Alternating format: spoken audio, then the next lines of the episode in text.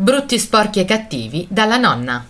Brutti, sporchi e cattivi è un film del 1976 diretto da Ettore Scola con Nino Manfredi. Al centro del film sono la periferia romana dei primi anni 70 e le sue baraccopoli, raccontate impietosamente con tutte le loro miserie, morali e materiali. Festa grande per tutta la famiglia, è il giorno della pensione della nonna. Vanno tutti insieme a ritirarla, come una tribù, ma dopo aver ritirato il denaro ed averlo diviso fra tutti i componenti della famiglia, ognuno si avvia per la propria strada, lasciando l'anziana sola con i bambini che hanno il compito di riportarla a casa. La scena si svolge alle poste di via Marmorata.